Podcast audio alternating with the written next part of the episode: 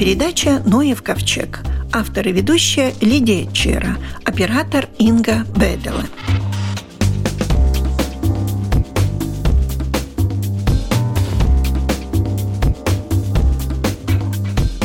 Общество дендрологов тоже назвало уже дерево года. У нашего микрофона дендролог Андрей Свиланц. Деревом года общество дендрологов Латвии в этом году выбрали бук обыкновенный или бук европейский, фагус силватика. Неужели он такой обыкновенный? Для Европы обыкновенный, ну, если говорить насчет Латвии, тогда я бы сказал, что тоже уже он, особенно в Западной Латвии, Центральной Латвии, в старинных парках, он уже знаком как минимум несколько сотен лет. Восточной Латвии, там, где зимы суровее, там, конечно, он все время вымерзал. Однако в последнее время иногда можно увидеть уже в Видземе и в Латгале тоже молодые экземпляры, которые подмерзают, конечно, но живут. Южное дерево? Э, южное дерево, в принципе, родина у нее Южная Европа, и очень интересно и то, что у нас знаком уже более-менее 200 лет, может быть, больше даже немножко. И в западной Латвии, в центральной Латвии он даже размножался. И насчет, наверное, это изменений климата. Сейчас мы видим, что это размножение, самосев можно увидеть все чаще и чаще.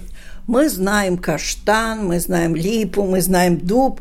Бук, как он выглядит? Наверняка я его видела, но какие листья у него, какая кора, какой высоты он бывает?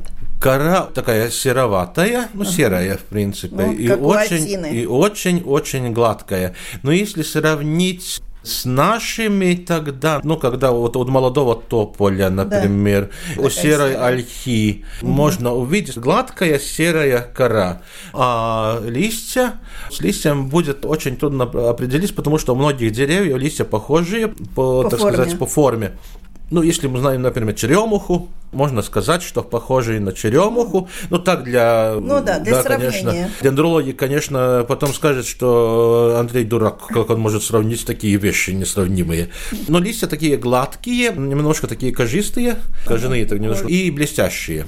Конечно, не надо путать еще одним видом, то есть карпинус бетулус, тоже с похожими листьями, с похожим названием. Но если один по-латышски Европас скабардис, второй парастай скабардис, которые природные местонахождения, ну, в принципе, одно местонахождение находится у нас на юго-западной Латвии, около Руцевы, в тех окрестностях. Это в лесах он появляется или в садах, в парках? Наверное, все-таки его несколько веков назад завезли богатые э, помещики. Да, конечно, конечно, это не наш вид. Родина у нее Южная Европа, Центральная Европа частично. И его завезли как раз в старинных парках. В Риге в насаждениях тоже можно увидеть. Э, есть несколько декоративных форм. Одна из форм, которая очень красиво выглядит, ее можно увидеть даже очень большие экземпляры в Западной Латвии, это краснолистный бук европейский. Где можно увидеть? Хоть назовите Ой, парк. Ну, например, парк Попе. Очень красивый экземпляр. Далековато. Ну, если это далековато, ну, тогда можно посмотреть в Риге, в парке Эспланады. Если мы идем по этой дорожке с бульвара Бривибас, да на улицу Крещения Валдемара, да. он как раз там у дороги растет красивый, ну, не такой уж очень большой экземпляр, но красивый и довольно старый экземпляр лет 100. Молодой экземпляр Верманьдарс, то есть в саду Верманя, ну и в других местах тоже. А как по-латышски называется бук? Бук обыкновенный европейский, это Европас диж скабардис. Латинское название Фагус силватика. Это значит прочитать название, чтобы знать, о чем идет речь. Бук дерево любит расти где-то среди деревьев или как дуб любит быть в одиночке? Он может расти в одиночке, но особенно в Западной Европе, в горнистых местах произрастания, они образуют большие леса, и эти леса интересны тем, что если, например, летом прийти в буковый лес, тогда внизу там почти не будет никакой растительности. Он буквально как мертвый. Ну, это такая специфика этих лесов. Но так в наших парках он встречается как в группах, так и единичными экземплярами где-то около опушки и выглядит очень-очень красиво. Особенно это краснолистная форма. Есть, конечно, так называемая плакучая форма. Очень красивый большой экземпляр. Это Вагнер Дар Соколо Тукума. Древний этот старинный питомник бывший. Есть форма с рассеченными листьями.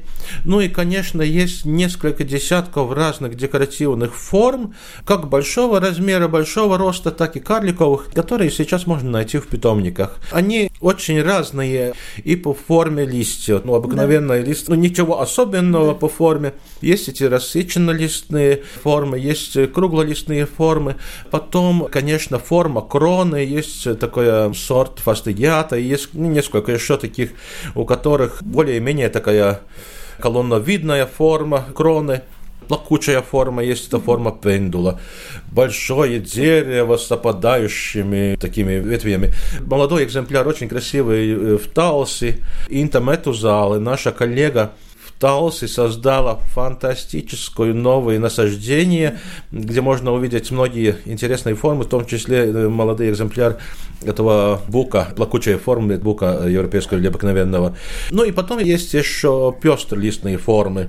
Ну, не только пестролистные, но есть с желтыми листьями, краснолистные формы довольно очень много разных в том числе плакучих. И есть, конечно, пестролистные формы, как, например, триколор, где как раз по Окраинка. краям листья там и белый, и розовый, и сам лист темно-красный. Декоративные ну, очень. Очень декоративные формы.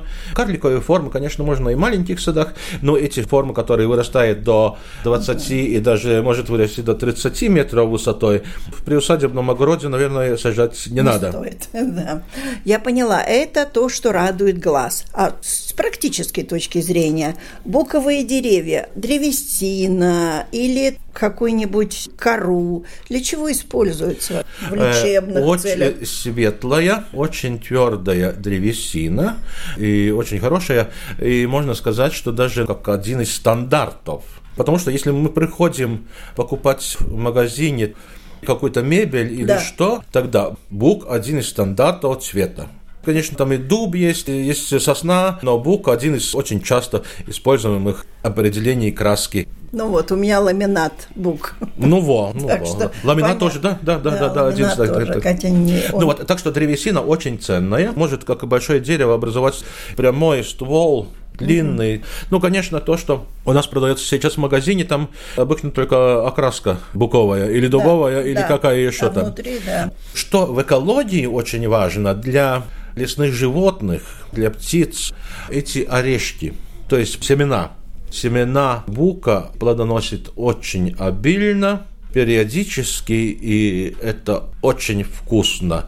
Я сам пробовал, мне тоже нравилось. То есть это орешки съедобные? Орешки съедобные, ну, они маленькие, но съедобные, но их очень много. И, конечно, для всех животных, которые накапливают э, жир на зиму, на зимнюю спячку, или для птиц это очень-очень важный исток питания. А буковых орехов, масло я не слышала, что такое э, есть. Нет, там, мне кажется, довольно много белков, но как масло, буковое масло, э, я тоже не слышал. Да, не используется. А в прошлом году назначили по политическим соображениям в качестве поддержки Украине украинскую липу. В этом году назначили бук. Скажите, почему бук? Было пять претендентов, и Бук выбрали по нескольким причинам. Во-первых, это для нас довольно редкая, несколько сотен лет знакомая и все равно незнакомая порода. Это очень важно. И второе было то, что именно вот эти изменения климата, что дерево, которое росло, и самосев, ну, не был таким уж часто наблюдаемым раньше, что сейчас самосев наблюдается все чаще и чаще, то есть изменение климата. И Э, насчет этих многих э, декоративных форм, о которых мы и мечтать не могли лет, может быть, 10-20 назад. Ну или просто привозили, я знаю, в ботаническом саду, в национальном ботаническом саду в Саласпилсе тоже э, сколько раз мы сажали разные формы, они просто вымерзли, они просто вымерзли. Ну, сейчас я смотрю последние насаждения, они чувствуют себя так хорошо. И вот эти декоративные формы, которые что-то новое для наших садов и парков.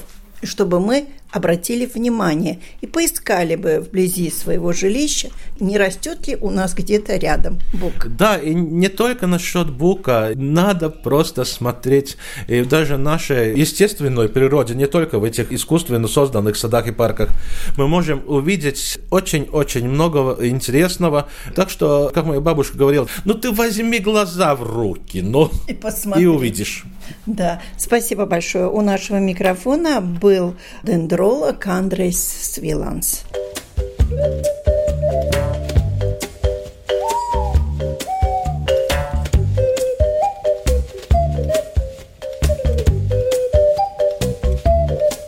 Надеюсь, сегодня мы узнаем, что же появилось раньше – шоколадные трюфели или трюфели-грибы. Миколог Диана Мейера.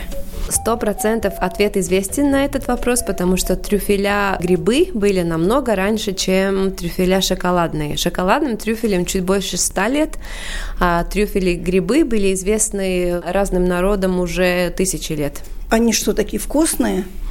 Они особенные, скажем так. Они выделяются из других грибов тем, что они, во-первых, растут под землей, их не видно сразу, их находят только по запаху, их э, не так легко найти, это тоже добавляет к их такому особому интересу. Интересу, да. И вкус, в принципе, не похож на другие грибы, он очень особенный.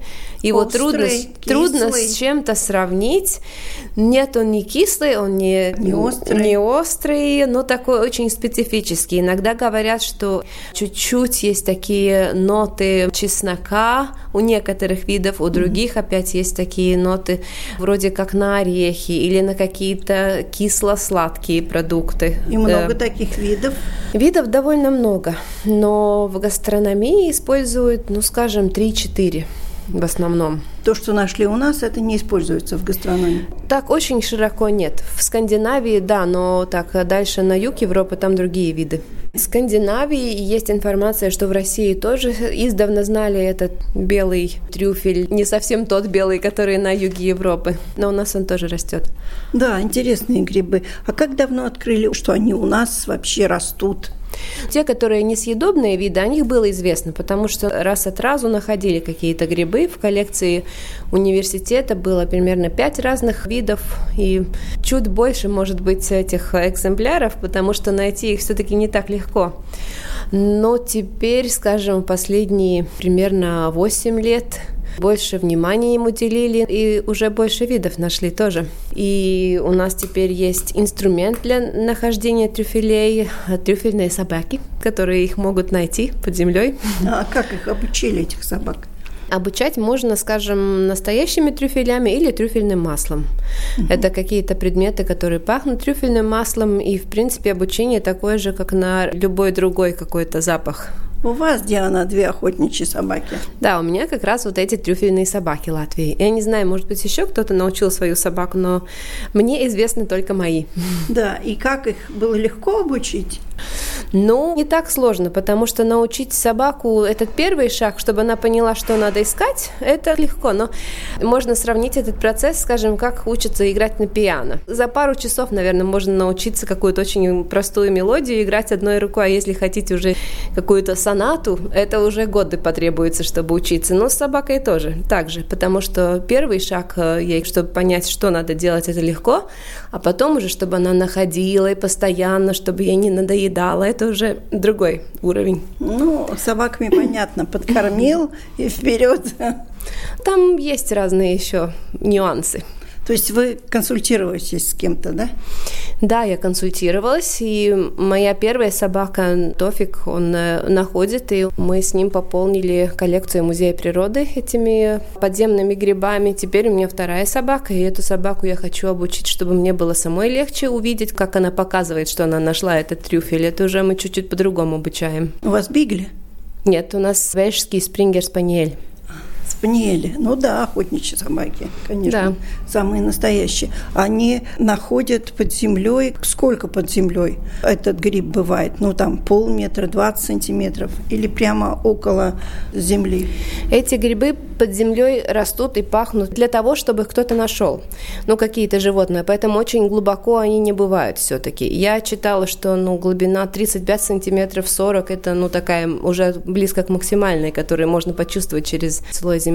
Наши трюфеля, мои собаки ищут э, не только эти большие съедобные, они ищут такие маленькие, так сказать, с научным интересом только. Они очень маленькие, они часто растут в 5 сантиметрах в этом слое верхнем. Так что это очень по-разному бывает. Ну хорошо, что трюфели имеют свой э, запах, но там же разные запахи. Так что собаку нужно натаскивать на разные запахи или только на один. Можно по-разному. Те специалисты, так сказать, в Южной Европе, которые специализируются на этом, на собирании какого-то одного отдельного вида, они обучают собаку только на один вид. Мои собаки, так сказать, научные. Я хочу, чтобы они научились показывать мне разные виды трюфелей, и у них все-таки в химическом составе есть какая-то общая нота. Поэтому, когда собака начинает учиться, она, в принципе, чувствует и другие тоже. Так что, если я стимулирую любой вид, то она и любой потом будет искать.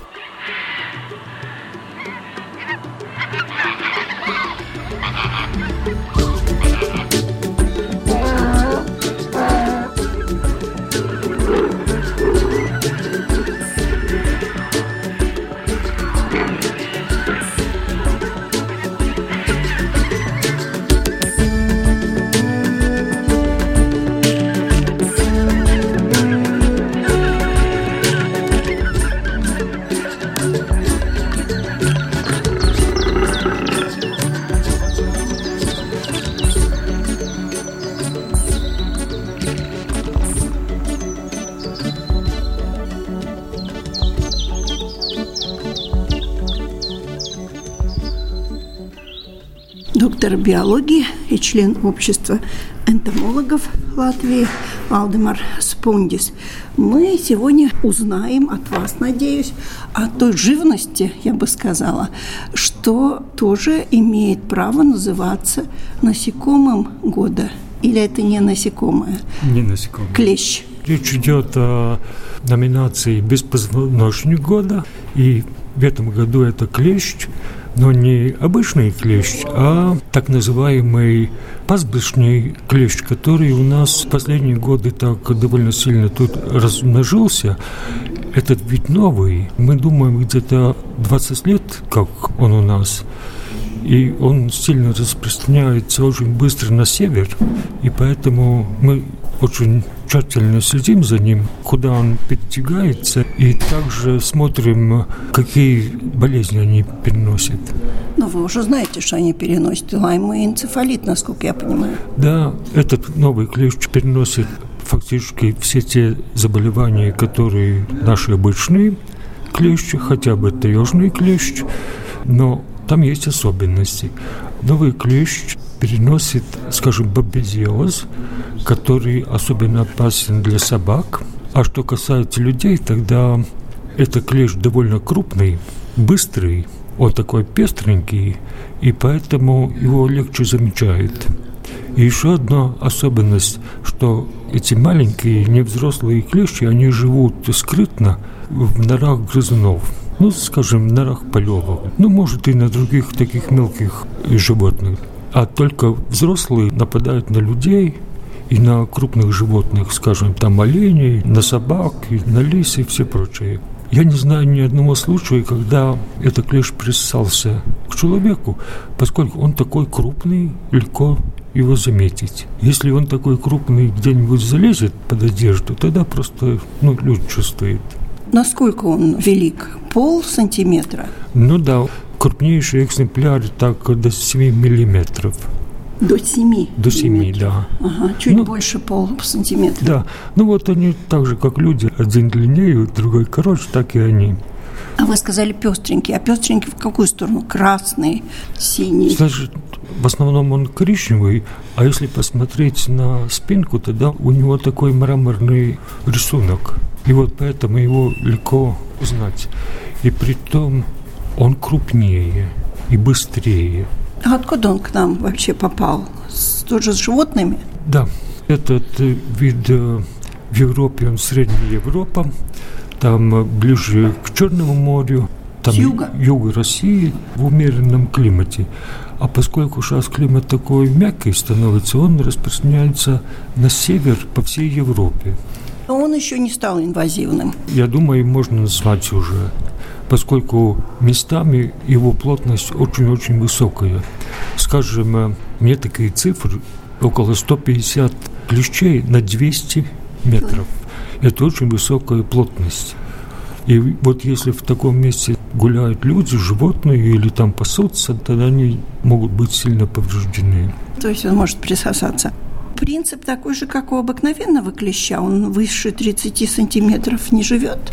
По моим наблюдениям, он до 60 сантиметров. Он крупнее, ему надо, наверное, повыше.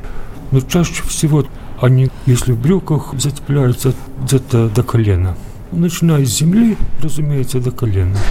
Значит, он все-таки, как и любой клещ, выбирает вначале маленькое животное, да. будучи маленьким, потом он питается, становится крупнее, выбирает более крупное животное. Да, но это так у всех клещей. Да, но все клещи собакам как-то никакой угрозы нет. Их снимают. Иногда, помню, еще за своей собаки по 5, 10, 15 клещей иногда после хорошей прогулки можно было снять. А этот влияет и на здоровье собаки. Наши обычные клещи и этот новый клещ, они обе переносят болезни собак, особенно бабезиоз, который сейчас так тоже более часто. Но пастбищный клещ, он переносит гораздо лучше. Может, у него этих бактерий простейших гораздо больше, они там большую дозу могут дать собаке. И просто надо за этим клещем следить. То есть и собака может заболеть? Ну, разумеется, да. Бобезиоз – это серьезное заболевание для угу. собаки. Разумеется, все остальные энцефалит, боррелии и угу. эрлихиозы, там некоторые такие редкие заболевания тоже они переносят. Вы назвали плотность этого клеща, но ведь наверняка в одном районе Латвии эта плотность выше, в другом ниже. Вот какие районы более опасны? По моим наблюдениям, более опасны территории вокруг Тукумс.